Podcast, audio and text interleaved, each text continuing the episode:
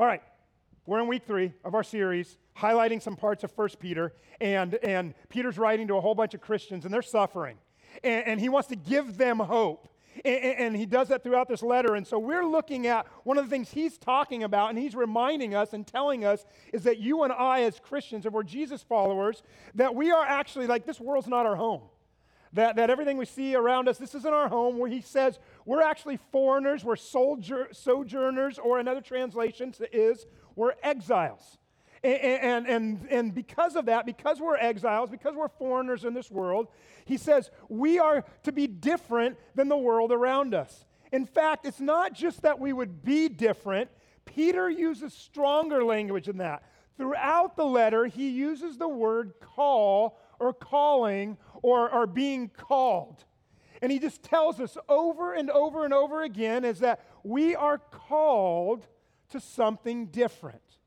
Jesus followers are called to something different. Now, when I talk about a calling, a lot of times people kind of wonder, you know, what am I called to do? And that starts all the way back when we're a little kid, right? Because when we're a little kid and as we're growing up, we think, you know, we have this feeling, this sense of, oh, I'm called to be something, right? Everybody here has had that. There was at some point in your life, you thought you were going to be this or be this or be that. In fact, do this right now turn to about two or three different people around you, so it has to include someone you may not know, and tell them what you wanted to be when you were a kid. Okay, so go ahead, do that now. Tell three people.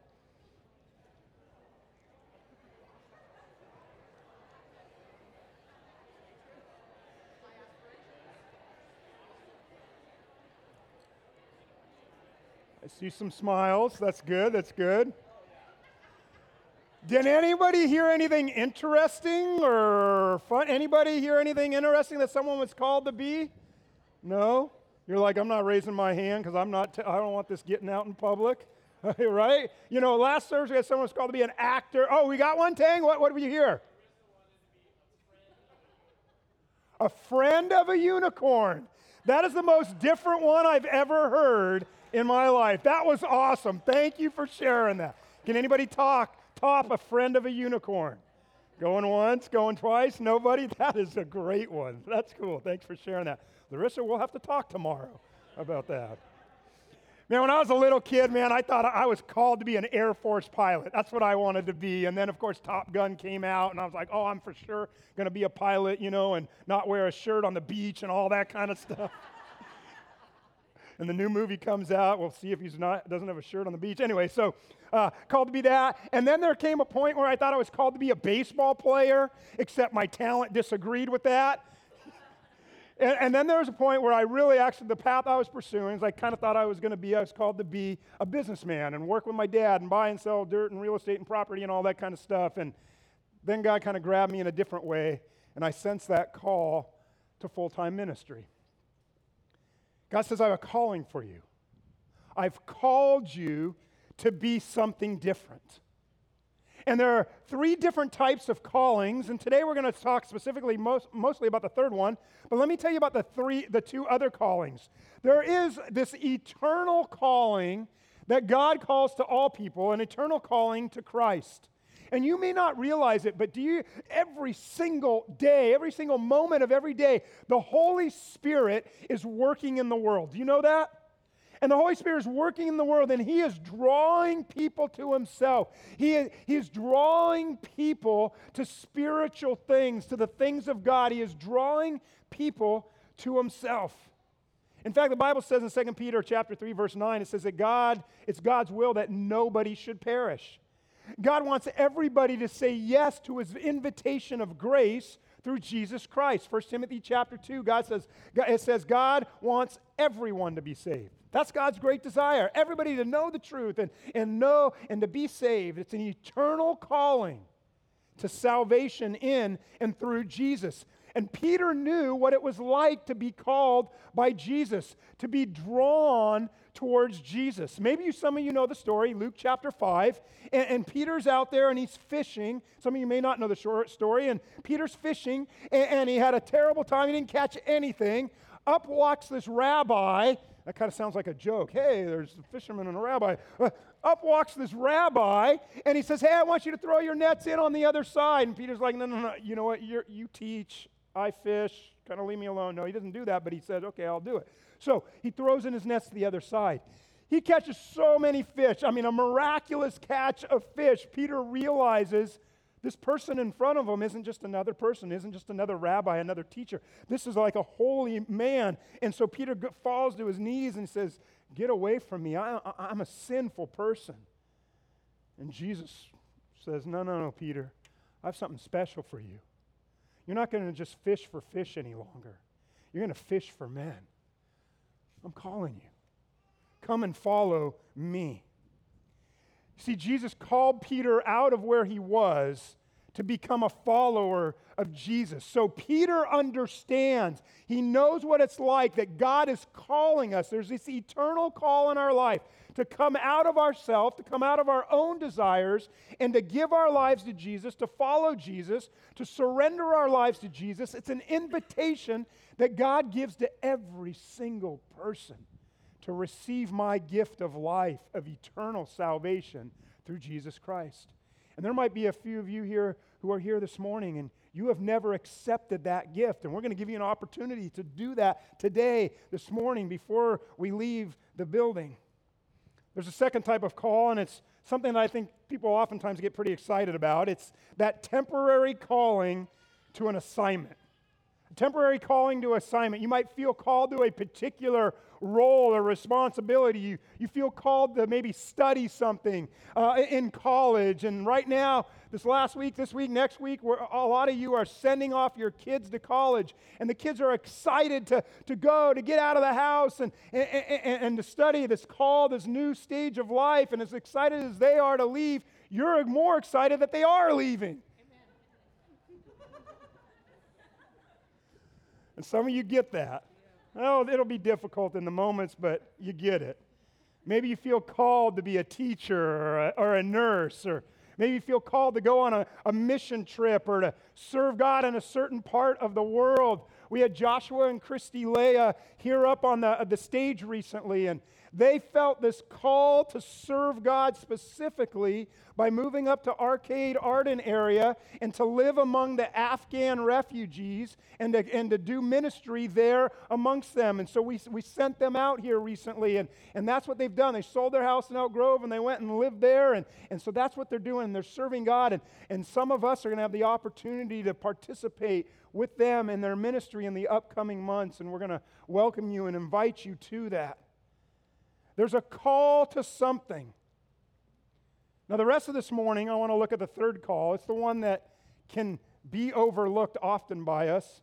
But if you're here this morning and you name the name of Jesus and you say you're a Jesus follower, you believe that you're a Christ follower, a Christian, this is a call for you. It's a call for every single one of us who are followers of Jesus.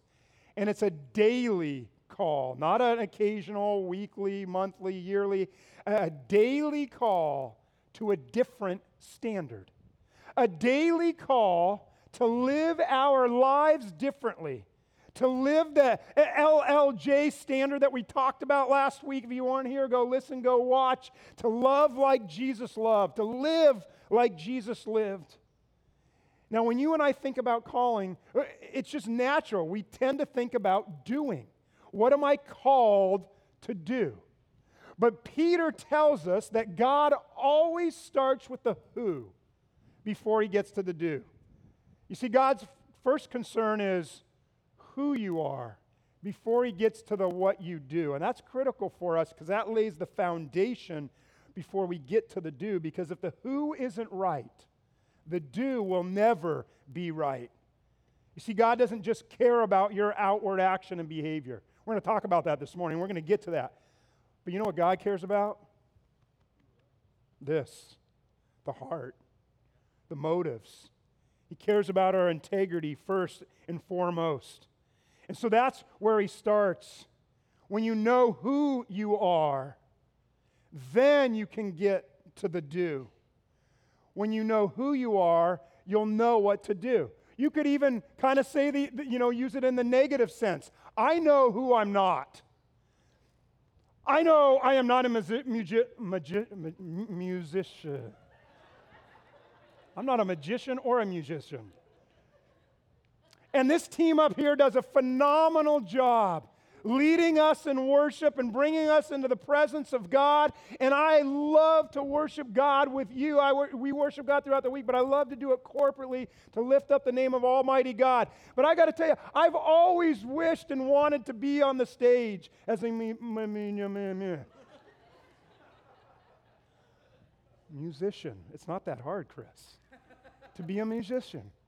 Did that even sound right? It just doesn't sound like my, my brain's not doing those words. I've always wanted to be up here and I've pictured myself singing out like I was preaching and all this kind of stuff. And it's probably why God made sure I never did that.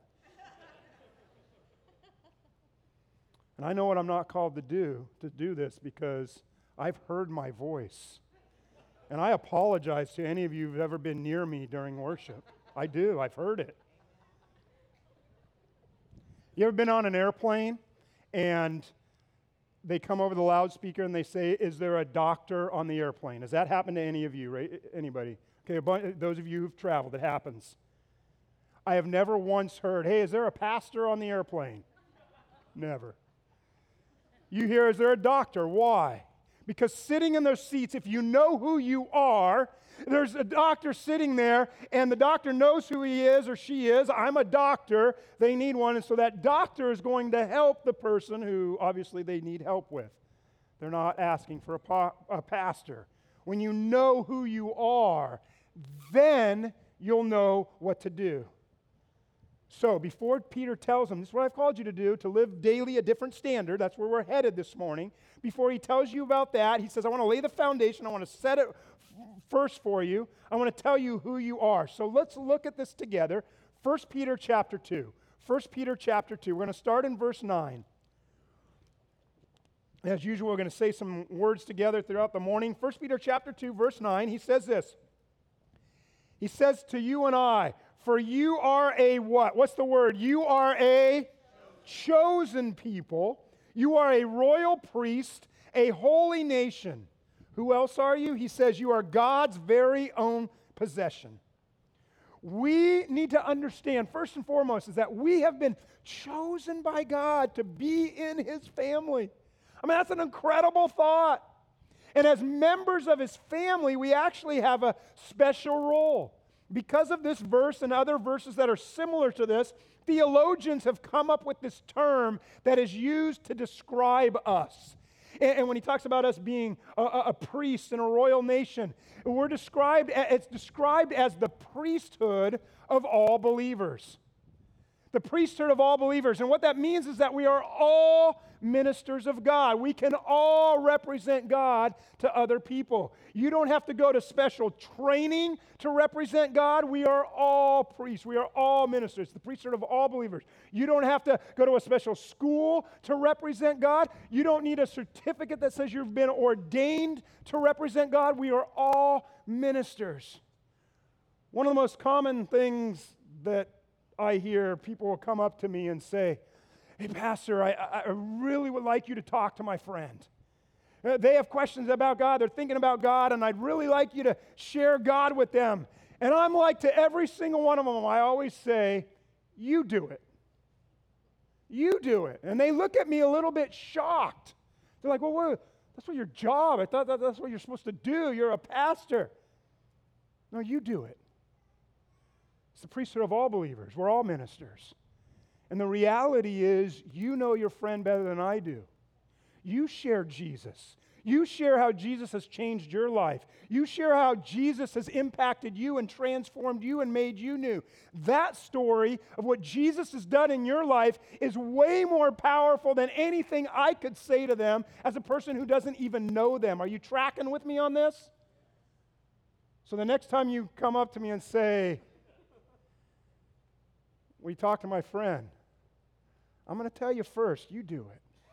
Now, we can have a conversation after that, and we usually do, but you do it. We're all ministers, we're all God's priests. We're all called to represent God and make a difference in the world. And not only that, not a priest individually, he says, what does he say in that passage? We're a holy nation. It means we're part of something bigger and broader than just ourselves. Collectively, we are a holy nation representing God individually, but also representing God collectively. And he goes on to say this because you're a priest, because you're a holy nation, because you're God's very own possession. What does the next verse say, in ver- or the same verse say in 1 Peter 2 9? He says, as a result of this, as a result of who you are, now let's talk a little bit about what you do. As a result, you can now show others the goodness of God. When you know who you are, then you'll know what to do. I'm God's representative. I've been chosen by God. I'm his very own possession. And I've been called by God to show others how good God is, how amazing God is, how incredible God is. For God, and here's our word, we're going to see it multiple times this morning, and let's say it together. Verse 9, for God, and let's say the word out loud. For God, what? For God, He called you. He called you out of darkness into his wonderful light. He was saying, Hey, he called you from a place of being in your sin and trapped in your sin and, and, and, and, eternally separated from God. He called you into light. He called you into life in Jesus to be saved for eternity. He said, I, I, in different passages in the Bible, talk about that. It says you've been transformed, you've been made new. The old is gone, the new has come. You're a new creation, you're a new creature in Christ. And that's God, what God's telling us is that when you know who you are, man, I am a child of God, I am a saved child of Almighty God, and He loves me, and I'm saved because of what Jesus did on the cross. When I know that, and when that is who I am, that's easy. That's easy to know what I'm called to do. And that's where we're headed the rest of this morning because these first century believers, they were misunderstood. They, were, they suffered. They were persecuted. And I think people look at you and I today as Christians, as Jesus followers, and we're misunderstood as well. And they make assumptions about us. And they think we're self righteous and judgmental and intolerant bigots. And unfortunately, some people, by the way that they have lived, they've earned those titles and they've given the rest of us a bad name. And so, like those first century believers, you and I, we experience pushback from others. And even at times, it's a little more than just pushback. You might even say it's persecution, though it's nothing like what the first century uh, persecution was like. But we experience that. So the question is what do we do? In light of who we are, in light of what the world thinks about us, what do we do in our daily calling to represent Jesus to a skeptical world? What do we do in our daily, not occasionally, not, not w- weekly, monthly, yearly, in our daily calling? What do we do to represent Jesus to a skeptical world? So let's talk about that. Peter goes on, and then we're going to pick up in verse 11. 1 Peter chapter 2, verse 11. He says, So, dear friends, I warn you, as temporary residents, there's our term again, exiles, as temporary residents and foreigners. In other words, the world's not our own. We're, this is, isn't where we're from. We have a different standard, a different daily standard. He says, as a result of this, notice what he says I want you to keep away from worldly desires that wage war against your very souls. And then he goes on, and here he starts talking about the do. Be very careful to live properly among your unbelieving neighbors. Then, even if they accuse you of doing wrong, they will see your honorable behavior and they will give honor to God when He judges the world. Notice Peter doesn't say, first you have to convince them of what you believe. It's not what he says. He says, we're going to show others what we believe by how we behave. And Peter says that means you and I will live honorably will live honorably. And yes, without a doubt, there will be times when you and I are called to verbally profess the name of Jesus and who he is. And we have those times and those callings, and that is clear sometimes as day for us when we know we're called to do that. Oftentimes, though, you've discovered, I've discovered, we have to earn credibility. Because again, people think and assume we're self righteous, we're judgmental, that we're intolerant. So we have to earn the credibility by treating them with love, that we love them like Jesus loved us, that we treat others with respect and grace and dignity, that we show them what life in Jesus really looks like. We are called to show other people what we believe, to show other people what we believe by how we behave.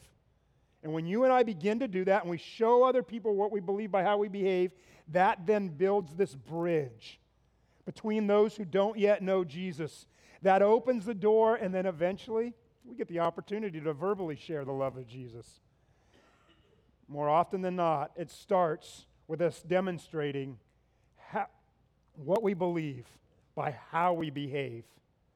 And as, as a church, collectively, as Life Point, uh, Uh, there's a few things that we value as a church over, over the, the life of our church. Some of the here's how we behave and i was thinking about that and, and, and there's just there, there's a few out there but the, the ones that pop up that are just the most obvious to me is that we how, how do we show people what we believe by how we behave? The how we behave is number one is we demonstrate extravagant acts of kindness. We talked about that last week. You can go listen to last week's message. We dove into it a little more I, loved what one family did is they wrote this on their, on their chalkboard in their house, and they wanted the husband, the wife, the, kid, the kids, they all wanted to be reminded the entire week that I'm going to demonstrate extravagant acts of kindness to people. That's one of the ways in which I live honorably among others. One of the others that we believe, uh, how we behave, is that we just demonstrate over the top generosity as a church collectively. You know, Jesus said it's more blessed to give than to receive. And I'm wondering, do you actually believe that? Like inside, do you believe that that is true? I can tell you collectively as a church, we try to demonstrate that. We, we really do. There have been times when there's been needs. I, I, think about what we've done here, and you've been amazing with this as a church that we have taken some of our Sunday morning offerings and we have given those away to other churches who had a, who had a major need or a serious need. I think about our, our commitment to planting more churches so more people can come to know Jesus. And recently we planted a few more churches, and we planted a church. Uh, uh, some people will say they've never heard that term. What does it mean, plant a church? It means we started a church in Pasadena recently. And Pastor Jeff, he spoke on our stage here. Him and his team are doing an incredible job. If you're ever down in SoCal and you're in the Pasadena area on a Sunday, I encourage you to attend one of the services because you, your participation as a church, we've been able and continue even to this day to be generous, over the top generous, to get that church rolling. And, and they're two years into it and they're just about self supportive. They're in the 80 something percent range now. You can be praying for that and for them. And so we're part of that. We've recently built two churches in Mexico and thus through that planted two churches in Mexico. Why? It's over the top generosity. You might even ask the question well, why? I do think it's interesting what Jesus said in Luke chapter 6 about this idea of generosity. Jesus said this in Luke 6. He said, Give and you will receive. Your gift will return to you in full. What does that mean? He said, Pressed down, shaken together. And this is fascinating to make room for what? What's the word? To make room for? For more? For more. Running over and poured into your lap. The amount you give will determine the amount you get back. That's a crazy principle. When you think about that idea, and then I be, look back and I just look at the history of LifePoint, and I look at your generosity as a church, the over the top generosity. This church, as we have given, the more we have given for the benefit of others and for the kingdom, the more God has given us, so that we get to, in turn, give more. And the more you give, the more we. It's this crazy, amazing principle. And I want this and desire this not just for us collectively as a church, but for us individually that you would say, I go down that path and I believe what Jesus said. It's more ble- I'm more blessed if I give than receive. And that I'll be one of those people that are participating with the body of Christ and that I will give to God. My, as, and you know the scriptures, he talked about first fruits and pick a, a number, a percentage, an amount, and you give it faithfully and regularly. And every time you're paid, and you do that and you give to God. And, and when you do that, you get to experience personally the incredible ways in which God works in your life. We've watched it together collectively. And I invite you, if you haven't gone down that path, God invites you to join the rest of us in knowing what it's like to just demonstrate over the top generosity. It's one of the ways we show people what we believe. Here's another one. We talked about it last week. I'm not going to go into it, but it's this idea in relationships that we give other people the benefit of the doubt. We just live in a world where relationships are precarious these days and, and people are tearing each other down and tearing each other apart. And it's even happening in churches. And God has called us to give people the benefit of the doubt, to, to, to realize we may have misunderstood. We don't understand someone's context. We don't understand. We, we mishear. We, we, we misread. And so rather than, than, than write them off, we lovingly pursue clarity through conversation. Man, it's the best way to make relational progress, to be successful in relationships, is that we just live out this idea with our behavior that we just constantly give people the benefit of the doubt. And then this last one that's huge for us as a church we just value service over self. We value service over self, that we would constantly and consistently serve others. That we would follow the model of Jesus who got down on his knees, put a towel over his arm, and he humbly washed his disciples' feet. And he said, I want you to do the same. I want you to serve others, not for what you get, but for their benefit. Listen, I, I don't want us to be a church that's known for what we're against. I don't want to be known for what we're against. I want to be known for what we're for by our behaviors. That we are known for extravagant acts of kindness, for we are known for being over the top generous relationally. We are going to give people the benefit of the doubt and we are going to lovingly work through relationship issues and challenges. And that we are just going to humbly, consistently, and constantly serve others. We are going to show people what we believe by how we behave. So Peter says it again. 1 Peter 2:12 he says, "Live properly among your unbelieving believe, uh, neighbors." That's what we're doing. That's what this is talking about. Uh, uh, the message translation says, Live an exemplary life among the natives so that your actions will refute their prejudices. Great language. And if you live honorably, if you live an exemplary life by the things we just talked about, notice what it says. If you do that, then they'll be won over to God's side. All about behavior, the way we live our life and represent Jesus and what it is that we believe. And then he says, I want to tell you a little bit about God's will. Notice verse 15, 1 Peter 2. He says, It's God's will. It is God's will that your honorable lives, there it is again, your honorable lives would silence ignorant people who make foolish accusations against you. Another translation says it's by doing what is good or by doing what is right.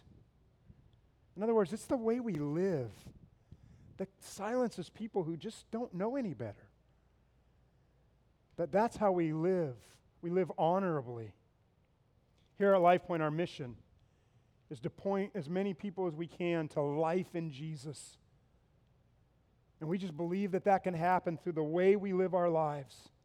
And then there comes a point when you have an opportunity to verbally share your story. And when you get to that point, your life has demonstrated it already. And so that person you have influence with, that person who's in your life, you share the love of God verbally, and then all of a sudden it, come, makes sense to them, and they're like, man, I want that life. Because I've watched you live honorably. And Peter just keeps hammering this home. He doesn't end there. He's like, hey, I got a little more on the sermon, Peter's basically saying. In verse 21, he said, and here's our word again. Let's say it together. For God, what? What's the word? For God, God, God called you, and here it is again, to do good. That's our calling. To do good, even if it means suffering just as Christ suffered for you. So sometimes you're going to do good and you're not going to get the promotion. That's going to happen occasionally. Sometimes you're going to do good, and as a result of that, and live for Christ, sometimes you're not going to be accepted into certain social circles at times. and you may not get that deal, and that may not happen, and that may not happen that you're hoping for. That is possible. But he goes on to say, notice verse 21, it continues, and he says, Keep in mind, Jesus, he is our example. And so you follow his steps. What are those steps? He tells us, verse 22, that he never sinned, he never deceived anyone. He, verse 23, he didn't retaliate when he was insulted, he didn't threaten revenge when he suffered. He just left his case in the hands of God. That's our Savior. That's our Lord. The Son of God, the King of Kings, and the Lord of Lords. He's our example, and that is what we have been called to, to follow in His steps. And I have to tell you, that isn't normal. That's different. Because you and I both know what normal is. You know what normal is. Normal is hey, if someone does good to you, what do you do? You got to do good back. If someone doesn't do good to you, normal is, well, you don't do good back. Someone, someone hurts you or harms you, there's a normal to, to respond back and to kick back towards that. Someone hates you, to hate them back. When someone wrongs you, you're going to wrong them back 10 times worse. When someone's critical of you, you say, oh, yeah, well. Or and some of you are like, well, I don't do any of that. Okay, you know what Christian normal is? Christian normal is, well, okay, I won't do any of that, but I'll just ignore them. I'm just not going to spend time with them. I'm not going to have the difficult conversation. I'm not going to really give them the benefit of the doubt. That, okay, that's Christian version of normal. But Peter said, no, no, you've been called something different.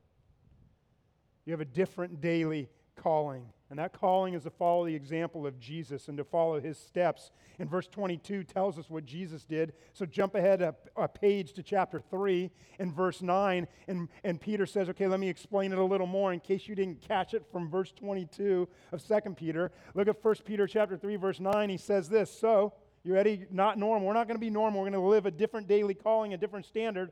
Verse 9. So don't repay evil for evil. Don't retaliate with insults when people insult you.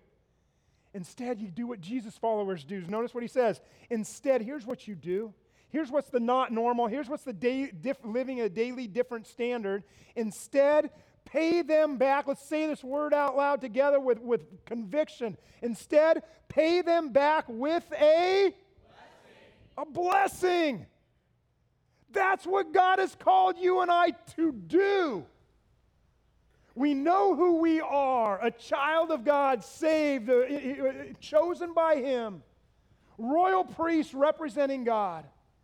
And so, no matter what anybody does to you, even when they mistreat you, and Peter wrote at a time when their mistreatment re- was resulting in prison and even death. I don't think we're going through that. So it definitely applies to us if he's given that to the extreme cases.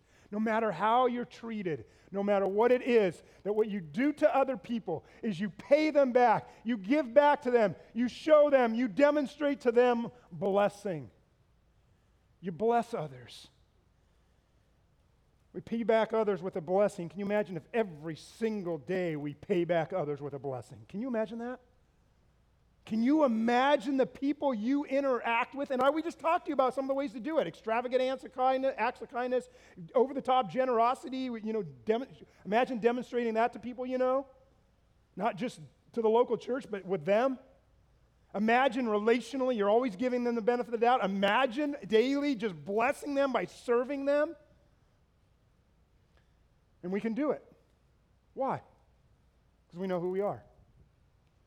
And we know that we have a daily assignment to be different. We know we're a child of God, chosen by God. If you know who you are, we know what to do. We bless others, we live honorably.